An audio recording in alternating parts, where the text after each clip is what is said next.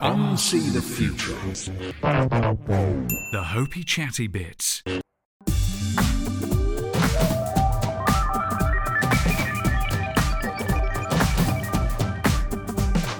Hello and welcome to Unsee the Future, the Hopeychattybits with me, Timo Peach. The podcast in which I meet artists, solar punks, and change makers reimagining the stories we think we're in.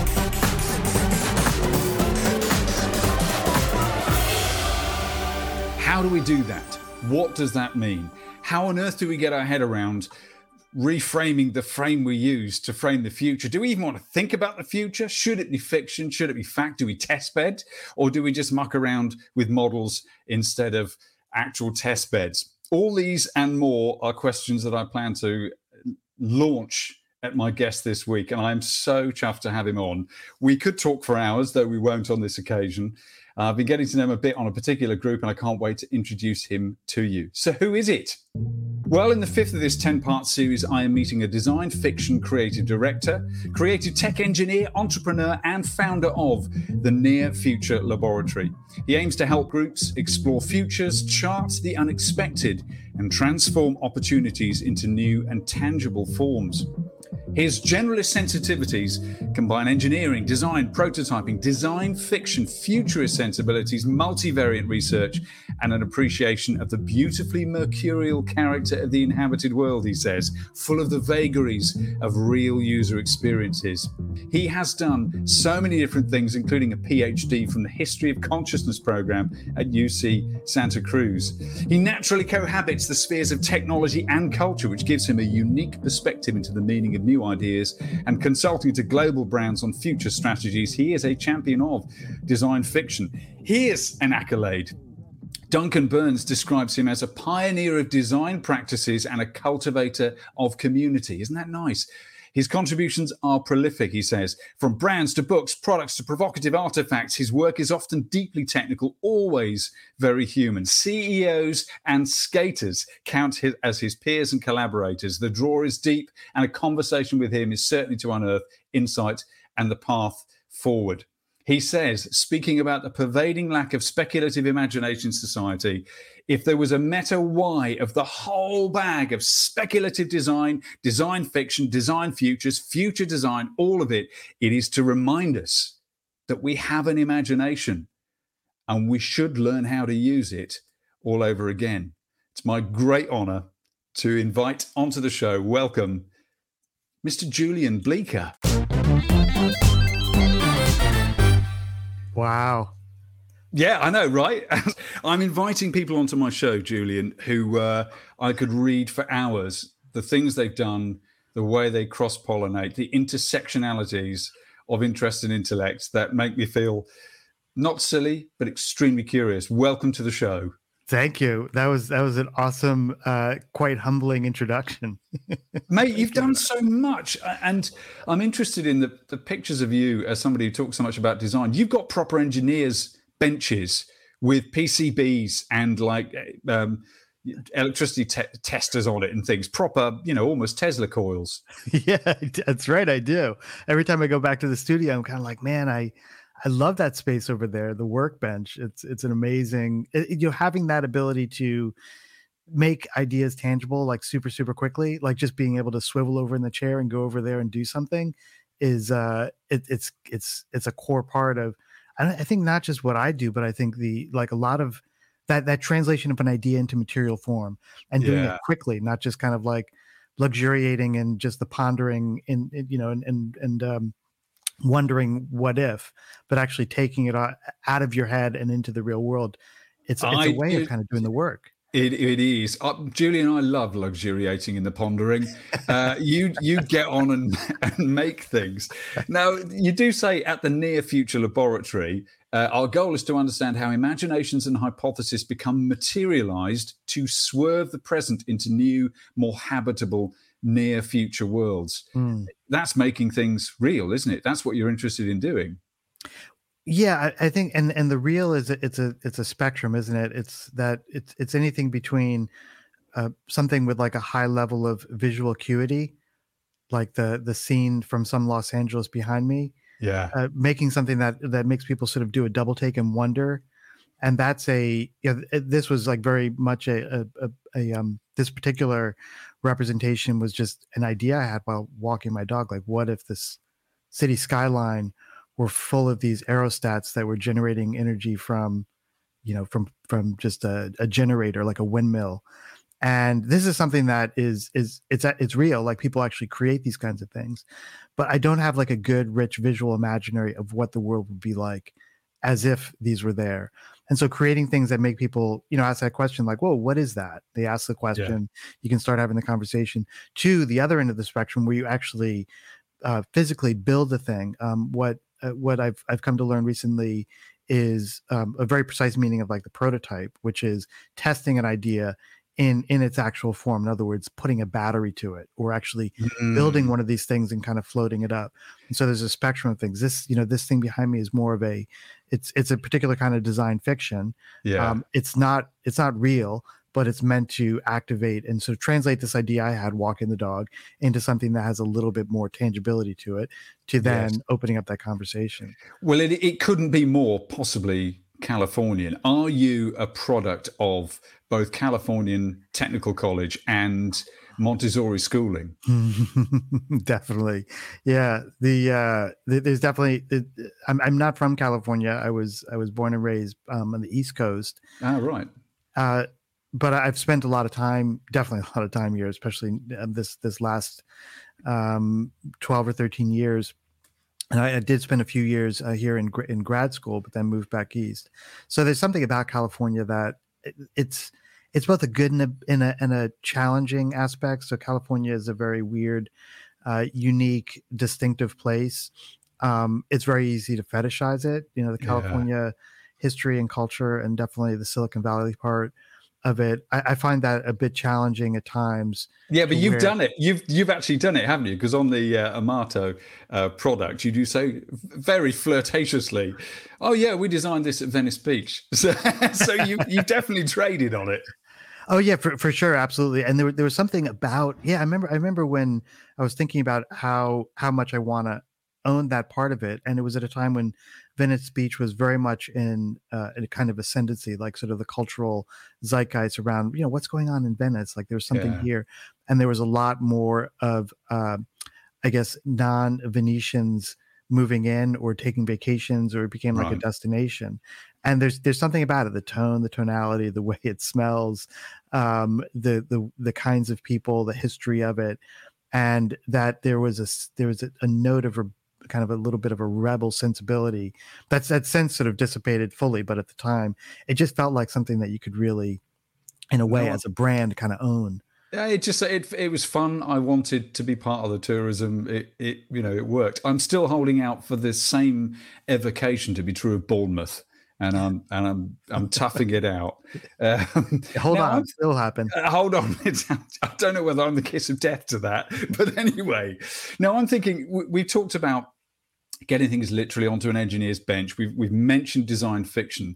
T- to get into that stuff, I wonder whether the the way in is actually the format of your general seminar, mm. uh, as you shared it in the podcast, as you describe a flat round table with no expert in the room of people passionately discussing a topic you know of interest is that is that a good starting point of view for you you just want people in a room chatting what if yeah it, it's it was uh it's it's worked out to be good. It's very much an, an experiment. Um, I was definitely trying to find ways of facilitating kind of sense making, and particularly around some topics that were quite confusing and I also just wanted to I was you know another experiment in a kind of community building and it's really kind of it's really taken off uh, at, at, least as I, I, measure it I mean they all end up selling out it's not a huge event uh, people wise on purpose I keep it to 16 people because I want everyone to be able to participate yeah. and have a voice and I think the the discussion kind of you know just sort of saying things out loud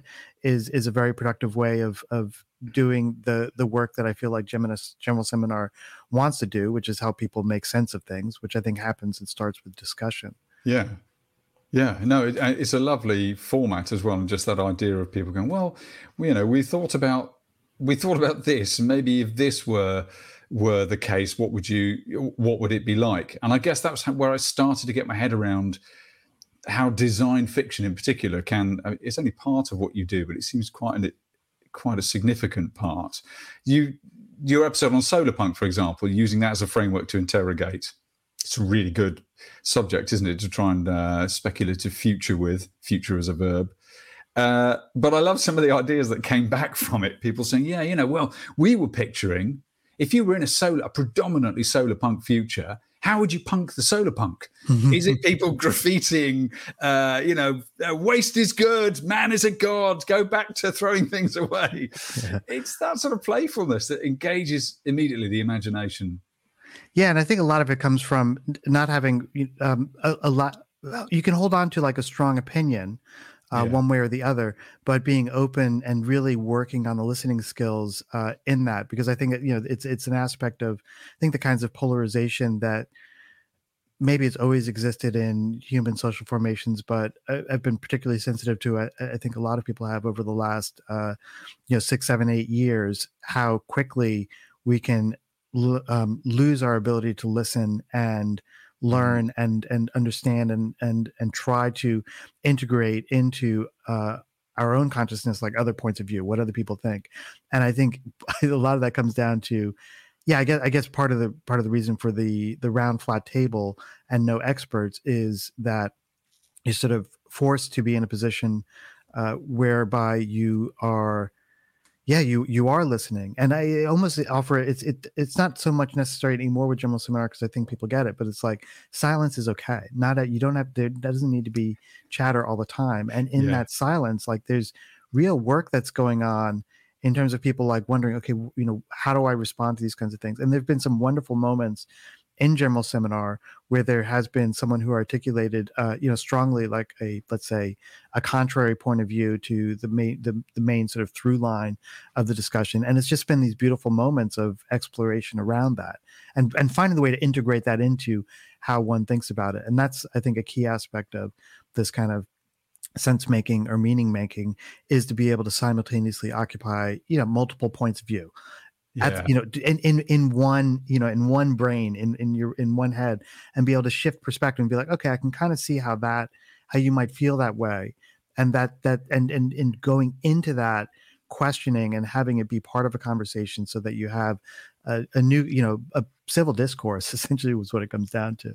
Yeah yeah indeed. Uh, Sarena Ulibarri said to me she's the world weaver press editor in chief, Solarpunk uh, publisher, amongst other things. And she was mm. saying, you know, Solarpunk looks different depending on where you are in the world. I think one of the discussions you were having was, uh, you know, what does Solarpunk look like in February in New England as opposed to somewhere subtropical or, or, you know like Brazil and we need those different voices don't we we need those different takes yeah absolutely that was that was a beautiful moment uh, in that in that particular general seminar and frankly something that yeah i mean i you know i i'd not thought of it, it never sort of you know crossed through my mind uh, maybe has you know a lot to do with being in california uh, but also to do with the the dominant sort of visual imagery associated with yeah. solar punk which is a lot of kind of organic form very verdant um, colorways very warm tonalities and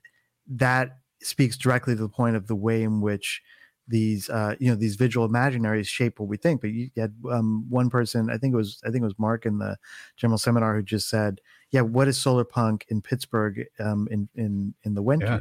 And I was like, "Man, that's beautiful!" Like it just just the fact that the beauty of it is like imagining, okay, that's a that's a great.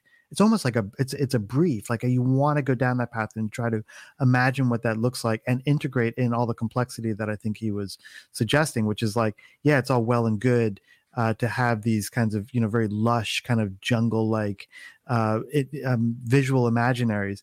But let's go in this other direction which isn't just to do the project of visualizing it but in the visualizing of it have conversations and reflect upon okay so what do we do with with areas or or or zones that where solar punk in the solar punk imaginary that are not idealistic that mm. are not that, that have that have a, a, complexity to them and a richness to them that is actually where the interesting work happens where it's not just fantasy it's like good point okay so what do you do with like melt off yes. how does that become part of the solar punk infrastructure which is never really i mean to my knowledge has never really been a topic of you know running a design fiction or even writing a story about what that world looks like and that's but, fun i mean that's where i get excited. Well yeah exactly and me too and and to me there's something about solar punk in particular that's a really useful f- reference because it it immediately conjures images but it also isn't prescriptive and and i can picture it in lots of different temperaments. There's a program i don't know whether you've ever seen it you might be my sort of vintage but in the States, you might have missed it. In the 70s, an incomparably bleak 1970s British television uh, drama series called Survivors. And because of when it's made and where it's made, it couldn't look rougher. And there's something very solar punk about it now I think about it. I, I rewatched it about 10 years ago. Uh, it, I would have been very young when it was on the first time in the early 70s. And it's about sort of post pandemic world, people are having to live post machine and do the basics. And there is something sort of bleakly inspiring. I think solar punk mm. can hmm. withstand all those different cultural settings. Yeah, and it'd be fun to just you know just run like like I was sort of referring to like running those things through to see what happens in the project of trying to represent those. And uh, you know, I, I think w- when it comes down to it, the design fiction question, whether it's it's in the context of solar punk or or otherwise, is about essentially creating, you know, going through the project of creating and activating and translating ideas about possibility into more material forms, whether yeah. it starts with a visual representation or it starts with making a uh, like a, a, a, an object or a product that sort of stands in for that particular world, almost like a totem, um, yes. or something that was found. Uh, if you if you kind of run one one path towards uh, working on doing a design fiction is to imagine that you went to this possible world. It could be future, it, it, or it could be just uh, say adjacent, uh, something alongside of where we're at at the moment, and you found some things, and you brought them back to the present, and yeah. you put them on that round flat table, and you said, "What is this thing?" It you know it's got a particular slightly evocative shape and form. I kind of it looks like it might be a mobile phone but it doesn't seem to have any kind of interface. And you just start running through and asking the questions about what are the things that we find in the world. And the point is isn't to do product design. The point is primarily to understand what the what the nature of this adjacent world is what are its what is what is this object that you found? What does it imply about the world about the politics about the social dynamics about the kinds of ways in uh, the way sense is made? What are the epistemologies and ontologies of this world? As if you're a yeah time traveling archaeologist or anthropologist. Time traveling archaeologist, anthropologist. You're actually putting another very British image in my head from childhood. Oliver Postgate's incredibly charming animation Bagpuss, mm. where they the, the whole device is literally an artifact, a device every week when these little animated creatures gather around a thing that somebody's brought to the shop. You're really evoking that of your round table in my head. But I think a, a good illustration is the little design museum shorts that you did a, a couple of years ago. Mm. They're very funny. There's um, you know, the influencer unboxing a toothbrush that reads tweets, or, or, or the guy stapling a lost AI poster around the neighborhood. We've been training him for eight months. We're lost without him. It's just that sort of here's an ordinary looking moment, but with a wonk in it to make you think, ah, uh, this isn't normal reality.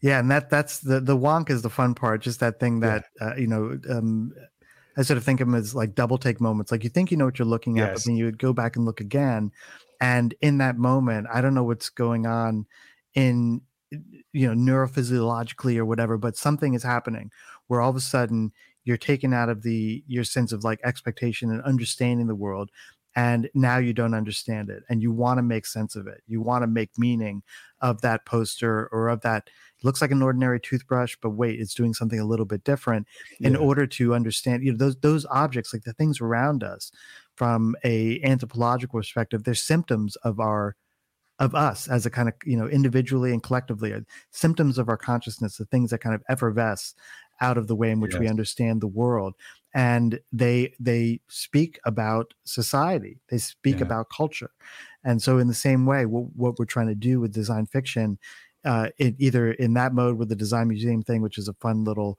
uh, side project that Nick Foster and I did. It was it was a lot of fun to to produce those. It looks it, yeah. um, is is to is to essentially say this is a world that this might be the world that we that we inhabit in some future if we keep on this path. If the if, if you take the trends of today, oftentimes what's what the the the weakest part I think of most trends work is that it doesn't make the possible it doesn't make the trend tangible. It mm. doesn't bring it into a way in which I can now I, I, feel like I've got a better sense as to what it is. It's often like the trend of today is AR and we are all being wearing our AR goggles. And I've yet to, in, in that particular instance, like understand what that world would be like when that is the case. No yeah. one has done the real effective representation of that future. They've just sort of pre-sold it based on often, you know, times very market driven uh, ambitions about what that is. But what is that world when it's not bright and shiny and new? What is that world? What is the world for of of the the AR saturated or the VR saturated world to the to the the the fellow that sits on, on the corner nearby here who's got a cardboard sign that says you know spare change what is their vr world? When they have the second third fourth tier crappy bought it at uh, at a flea market vr set and they're wearing it what are they seeing and what are they experiencing? Yeah. and i don't mean to fetishize you know the you know the, the the situation of like homelessness by any means but i do mean to say we don't really run those worlds through in order to understand the implications of the decisions that we're making today. So when we when when social media first came around, it was nothing but good. It's gonna be amazing. It's gonna connect yeah, us yeah. in wonderful, beautiful ways. But no one really kind of ran it through to say, okay, but but it could also go this way. it could and also it be a hellscape like that drives yeah. us all mad. Precisely, and, and brings down, uh, yeah, exactly, democracy. I was thinking, in a way, you're, you know, a great illustration of this is the little video of the guy flicking through the catalog of, mm. of near future user manuals that will still be terrible. It would all, you know, to the girl from Ipanema playing mm. lilting over the top. It was, uh, you know, I see what you did there, immediate, but it was rich as well. Every turn of the page was, yeah, that's what we're really designing into existence is that stage of it when we're not thinking and it's a, not quite right, but we, but we now we got to live with it. Yeah, and I think the it, it's it's sometimes a little bit of a challenging because um, at least for myself insofar as i love doing the design fiction work and i love imagining these possible futures. And i also uh, i don't want to come across as like anti change or anti-technology because i'm not. I mean I'm, I'm an engineer. I love making stuff. I love imagining what technology could possibly do. You've got a soldering iron. I've seen it. Yeah that's right. I, I do have, I've, I have a very elaborate uh, soldering iron. The the, the the point of it in my mind is to just do the work better not mm-hmm. to make decisions about not doing the work or we should all go back to just uh, you know chopping wood and and living in cabins as lovely as that sounds i think that doing b- being better at doing the engineering doing the product design work doing the software design is is is makes this a component of it and i think when it comes down to it it's just a, a, more effective way of imagining possibility rather than just stopping at the idea and kind of running it through also running through the implications as additional considerations as to what what could be and just you know just to make the work better. Just to make the work better. There's a, a there's a discussion there's so many discussions on the wonderful discord group for near future laboratory. One of them was uh, and it's something I've had, had come out of other discussions. The problem with our science fictions is that they're so based on the same, what I would call mm. a cult of engineering, that, you know, it's that whole brainless thing of the next thing it'd be VR. No, trust me, it'd be great. Well, it, it probably will be in 100 years when you're not thinking about this box on your face. Uh, but that, that idea of blind allegiance and the frames of reference are all the same. So actually, so much of our imagining is just producing more of the the same, right? In in that in our frames of reference for fiction. Yeah, that's right. I think it's it's been yeah it's been a fun conversation in the Discord to imagine other other uh, I guess sort of undergirding sets of you know principles for future stories. I, I it, it stunned me to realize in a kind of fun, beautiful, um, unexpected way that the the futures that I was imagining most thoroughly were were so heavily cyberpunk so AI is taking over yeah. the world and and all that kind of stuff. That I'd really not done the work of considering other possible futures. It, it was it, I was stuck in that particular genre. Yeah. And once I realized that, uh, you know, it's slightly embarrassing yet that I, once I realized that, I started looking for other possible ways of imagining future, and then I became even more excited um, in really emphasizing the the potential of the imagination which is mm-hmm. again it mm-hmm. feels like a little bit awkward saying it's like yeah of course the imagination has a lot of potential but i feel like the imagination has just not really been activated uh, to the degree that you know you can see other possible future world and that's why i got excited about solar punk insofar as it was another imaginary about a possible future i'm not saying it's the, necessarily the best one or um, a, you know a great alternative or that you know there's a lot of work that could still go into it but the yeah i guess i guess what i'm saying is like i grew up with like with with you know star trek and space 1999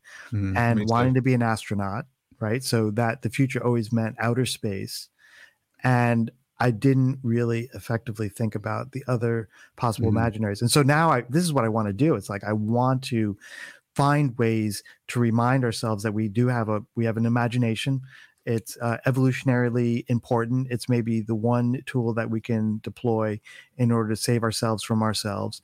And that it's almost like I want to go all the way back to uh, not myself individually, but like find ways to introduce more uh, active study or curriculums or exercises around building up the imagination and celebrating yes. it uh, in in insofar as the same way that you you know you might celebrate sports like let's okay let's do sports that's all cool but let's find the exercise regimen the competitions yeah. the, the the forums in which the imagination is really brought to bear uh, yeah. in order to think about you know ways of getting ourselves out of current existential crises yeah, exactly, and and I think that's why design fiction appeals to me. Uh, I have come, and I think it's interesting that lots of other people have come separately to the conclusion that this is kind of a central blocking problem of our age that we've mm. just lost the ability to imagine the future.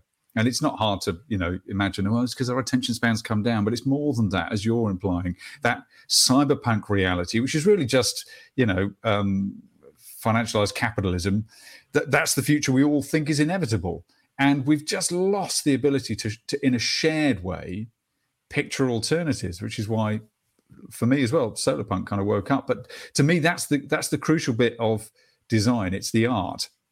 It's the fact. Well, design puts art together with engineering, but it's that ability to see things differently. We need to go back to that basic before we can. If you can't picture a future, you can't build it, can you? Yeah, that's right. That, and that it almost starts with that. I, yeah. I, I, emphasize the kind of visual modality. Of course, there, there, are other ones, but I think it's an important one, and it's one that we can, uh, you know, many of us can we can develop it. We can develop our ability to imagine through visual modalities and, and other ones as well. Uh, other other possible uh, other possible futures or other just other possible epistemology, other ways of being, yeah. other ways of existing in the world. And I maybe I'm just more sensitive to it uh, at this particular moment, but I, I see that as um, absolutely crucial. And it's even, you know, like I, I, feel like a lot of the energy that I've been trying to direct the near future laboratory community towards has been around this. And literally, the point was like, I want to do workshops, yes, for kids about how to how to how to imagine possible futures, which I think yes. would be just even that you know, that phrase is like, man, I feel like that would just be so beautiful to find the context and the right institutions and organizations to to do that like how do you imagine the future just as a question? Not and and doing it as a as a as a fun bit of almost like craft level work like the the kinds of things and maybe kids do it nowadays I, I, don't know but i used to just you get a big piece of paper yes. and a pen or a pencil and you just start drawing yes. worlds yes yes it's the world building that's the yeah. kind of exciting thing when we're younger but then all these cultural kind of markers come in and start corralling it. And so many of our big sci-fis sort of had this enormous gap when it comes to the natural world. And actually, that's the thing that's going to define whether we connect with the stars or not, is whether mm. we reconnect with the dirt that we're made of. Yeah. Yeah. There's, I'm interested to know how the Near Future Laboratory does this, helps unlock this in business and corporate often very engineering, very conservative, as, as, somebody I know, very senior in these sort of worlds, said. It's a very conservative uh, world in a, let's say, small c. how do you get them to start futuring in this way and actually getting their heads into the play of fiction in order to imagine a different path altogether, perhaps? Yeah. Um, so seven or eight years ago, before I got um, sort of uh, distracted by by starting a company, a product company, it was it was a challenge. There, the, it, to have a conversation with a senior decision maker about doing futures work, they might say like, "Well, we do that. It's, we have a we have a foresight and trends team," uh, which which wasn't quite what I was imagining.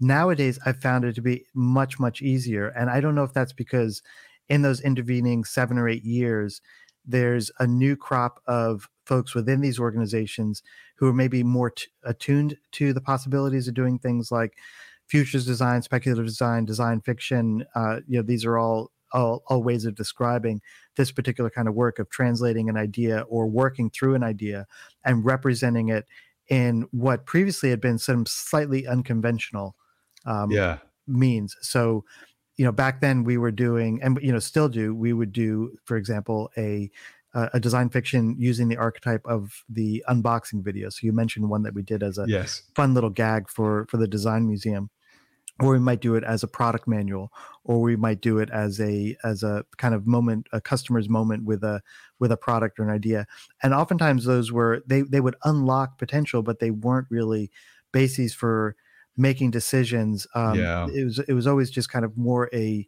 a slightly quirky uniquely uh, ambitious component of of a larger design team that might do these kinds of explorations and now it's uh, uh it, the conversations with um, senior and C level executives is is much easier to the point where it's like I don't really have to even explain it. They're kind of like we want some of that what that you do, and I think for them it's they're they're mm. doing a mm. few things. One thing is they're trying to find ways to sell their future vision, and they want to do it in a way that has the power of story more so than just the star the the power of uh, you know I don't know I got a great idea. This is what it looks like. They want to, they, they're much more sensitive to the ability to activate some other part of an audience's ability to understand what they're talking about mm. um, and want to you know want to kind of run it through this way. So for them it's it's a lot about trying to um yeah sell a sell a possible future to stakeholders to a team to an organization. They want to you know want to bring some kind of alignment around it. And on the side for more uh, you know internally within within design teams it's just a fresh approach to I, I, think people are getting a little bit tired of like design thinking as as a as a as a practice and well and also it, it, it's another buzzword isn't it and all these things are, are buzzwords until they can actually tangibly see what it what it means there is um somebody said to me um they think there isn't a ceo in the world that actually knows how they're going to up their uh, environmental social governance to net zero and, and reach net zero. There's nobody who actually knows how. But the work you're talking about is helping people start to think about the process of how, which is how you stand a chance of getting anywhere near it. Yeah, I, I think that's the case. And then there's also just in a, in a pragmatic from a pragmatic perspective, there's the work that you need, the particular kind of work that you need to do to do a an effective design fiction or speculative futures project or futures design project is that you really need to kind of get into the material in a way that other processes kind of gloss over. So I look at it and the way I like to do it, it's, it's kind of like bottom up rather than top down. You don't start from whole systems, you start from implications of the possibility mm-hmm. that a whole system exists. So you start identifying areas where there might be some uh, some challenges that need to be looked after more directly than waiting until you've done the kind of top down yes. top down work. It's and oftentimes it's um you have to i think people are more prepared to dig into something where there's a lot of uncertainty and design fiction helps with that it, it yeah. sort of it, it assumes that there's a bit of uncertainty to the project it doesn't assume that you that uh, it's not a framework where everything is expected to be accounted for which is which is always an impossibility you're yeah. sort of starting from that point of let's see what happens if we kind of run this thing through it's almost like in the world building you're building from the bottom up rather than saying i'm god and i understand everything and yes. i'm going to build down build the system downward it's it's baking in the uncertainty and being okay with it that seems a, a crucial component and the word i use as as uh, the, the practical application of that is theater mm. the storytelling side. I was struck by your conversation with um, Dunne and Raby uh, about their different methodologies for teaching. Um, and the difference you had in your experiences between, uh, he actually identified it, the difference between prototyping and modeling. And he was talking about back in the day, all of us are a similar age, late 80s, you couldn't prototype things easily in product design in particular. So you had to just make a model. And everybody knew it was just a model. That that's a prop. That's that's a Star Trek theater prop made out of balsa wood and paint and whatever it is, or some sort of epoxy, so that it looks real, but everybody knows it's not. And that suspension of disbelief without you could think hypothetically about the component parts. Again like a warp engine you can hypothetically work out what the components are without it being possible. And that's enough to do some oh yeah what if? Uh, it made me think of marker visuals back in the same era that when uh, advertising agencies would would mock up marker visuals the clients knew that they were looking at something uh, un- unreal and not finished. And as soon as we all started just printing out our layouts in the 90s, clients would start picking about typography and spelling and exact use of picture because they were now looking at a sort of finished looking thing. And I thought it was an interesting the difference between prototyping, testing on the bench, which is vital, but starting maybe with a, a bit of theatre, a prop. Yeah, I, I, I thought I like that uh, that the where um, where Tony took that when he was describing that. It, it's it's been one of the most commented aspects of that mm. that discussion the the challenge so my interpretation of it is that the challenge that that obtains when you when you do prototyping in the way he's sort of describing sort of engineering prototyping to see if the thing works is that you're rushing to see if the thing works. Yes. As opposed to you know do um, you know sort of playing around with material and form. And we we um we, we had a great fortune they were they were in LA uh, uh, last week so we got to hang out a bit. And we kind of continued that discussion just sitting around a table having coffee and there was the you know he was referring to things like you don't you, you're not really you're anticipating a conclusion is how i interpret you're anticipating a conclusion by building something where where it's almost like you you've you've gotten so enmeshed in the the technical details like oh i got to spend a day try to get this code to work or i'm going to wire this thing up that you that it's almost like you're you're trapping yourself along yeah. a particular trajectory and you're not allowing yourself that kind of that wonderful opportunity to kind of explore around it it's like i don't know we've gone down this path so yeah. there's no getting out of it this is this is where we're going it's and i think problem- that I was just going to say it's the problem that engineer. I've said to engineers many times, you guys, if you're given the wrong brief, will design the wrong thing really well. And it's that, you know, the single minded, I must all the way. And it's yeah. great to geek off, but you can end up being right down a blind alley. And I'd say, I think what we're implying here is that's the problem of our whole culture, isn't it? I, I think to I think to agree, yes, and and I and I, I feel a little bit of um I, I feel val I feel okay saying it because I am an engineer and I, you and, are, and yes. identify with it uh, completely. I understand that that impulse to like to satisfy a particular kind of curiosity which is like can i build this thing can i make it work i just lost the last two days beautifully uh, d- effectively doing that with a with a with a small, uh, you know, I would almost refer to it as like a toy project that I, I it just an idea that got stuck in my head walking the dog, literally. That I was like, I got to go sit down and I got to I just got to run this thing through. Um, and I know that feeling of just one, okay, just one more thing. I'm going to get this done. It's going to work and it's going to be beautiful. Everyone's going to love this thing. It's going to be the most spe- spectacular thing. It'll bring me accolades and that feeling that I love of, of just kind of luxuriating in the satisfaction of having done it, despite what it means to people, despite what it makes other people feel. And I think that's one of the challenges of engineering culture, at least the one that I came up in, and engineering uh, ways of being and operating is that it we're, we're never really taught to kind of um, any other way of operating.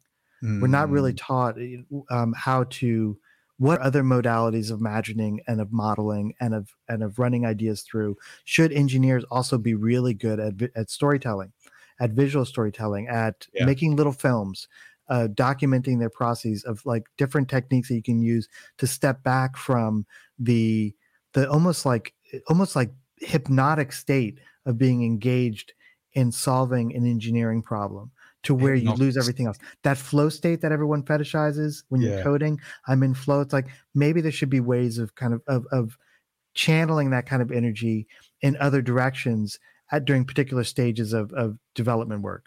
And Where you, you just kind of like, what do we do? What else can we do? What what are we missing here? yeah. Or what what what adjacent possibility are we ignoring? Should we make this thing out of Jello rather than uh, circuit boards? What would it? What would a teapot version of this? If we took this brief and we turned it, if we took what we're doing and made the unboxing video after we first kind of get the first prototyping done, what does that teach us about what we're doing? I love that. Uh, is there an adjacent thing where we could make it out of Jello?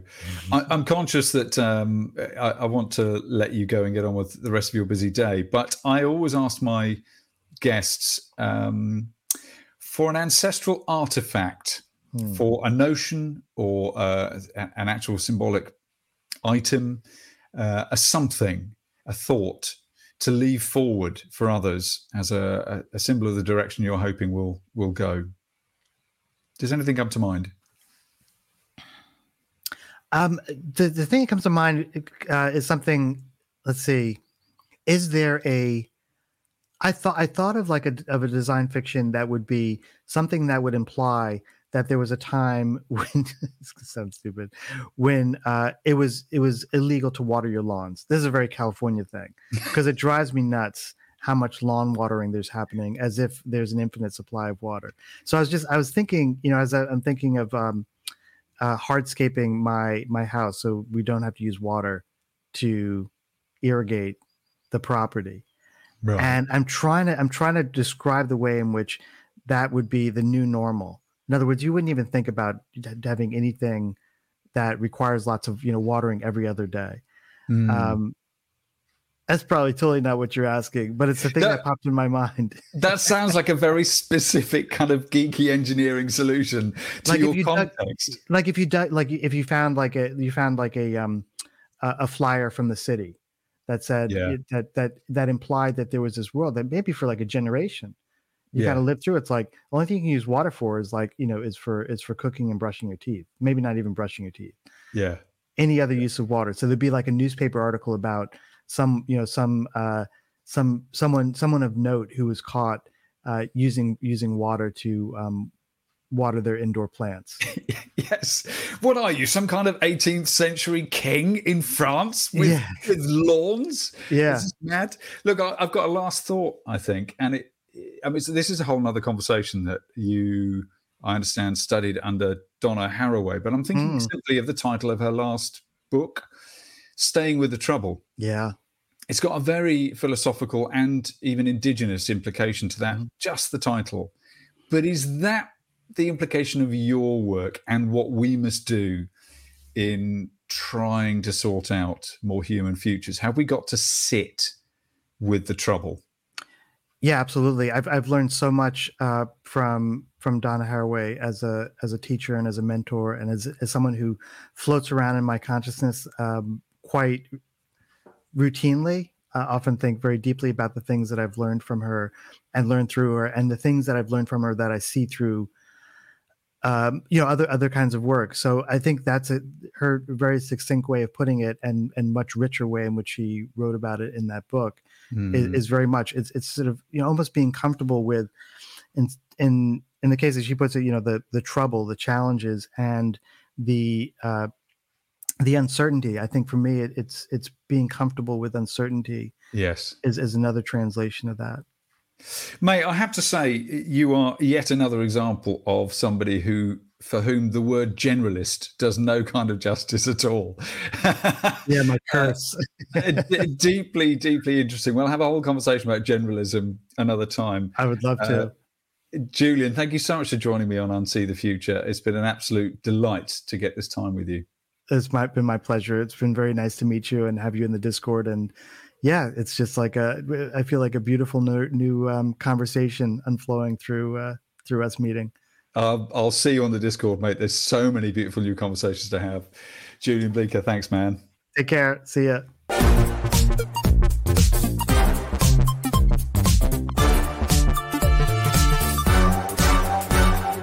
Unsee the future. I urge you to check out Julian Bleecker and his work, his own website, julianbleecker.com, and also the Near Future Laboratory. All the links will be down below in the full page of this at unseethefuture.com. And there we are. What an interesting introduction. Even I, as a sort of theatre minded designer, am, am still getting my head around design fiction. And in one sense, it's another buzzword like design thinking. Uh, we used to just call that design, I used to say quite snottily, but sometimes reframing things you know helps other people get it in a new way. And uh, that's definitely what the Near Future Laboratory does. It's helping you think about the very tools about how you frame things in the first place so you don't get a load of assumptive data in there, mate. Assumptive data corrupting the flow. So do check out Julian's work and the Near Future Laboratory. It's a fascinating Discord I get to be part of, uh, and I've met some interesting people in there already. How do we? Unsee the future? How do we change the story we think we're in? I think it is the single primary job of our generation to arrest collapse and to transform, turn inside out uh, the fearsome, the fearsome story that we currently feel that we're in. Another world is possible. Let's encourage the more hopeful human tomorrow. I've been Timo Peach. See you next time on Unsee the Future. And of course, the Momo Tempo single is out. How big? Get it now, sausage. Discover more links and video and reading on the blog of this post at unseethefuture.com. And be the first to get the future in your inbox. Subscribe to the Momo memos at unseethefuture.com forward slash amigos. Listen, read, ponder, and share. Do. Unsee the Future is a Momo Tempo production. Obviously.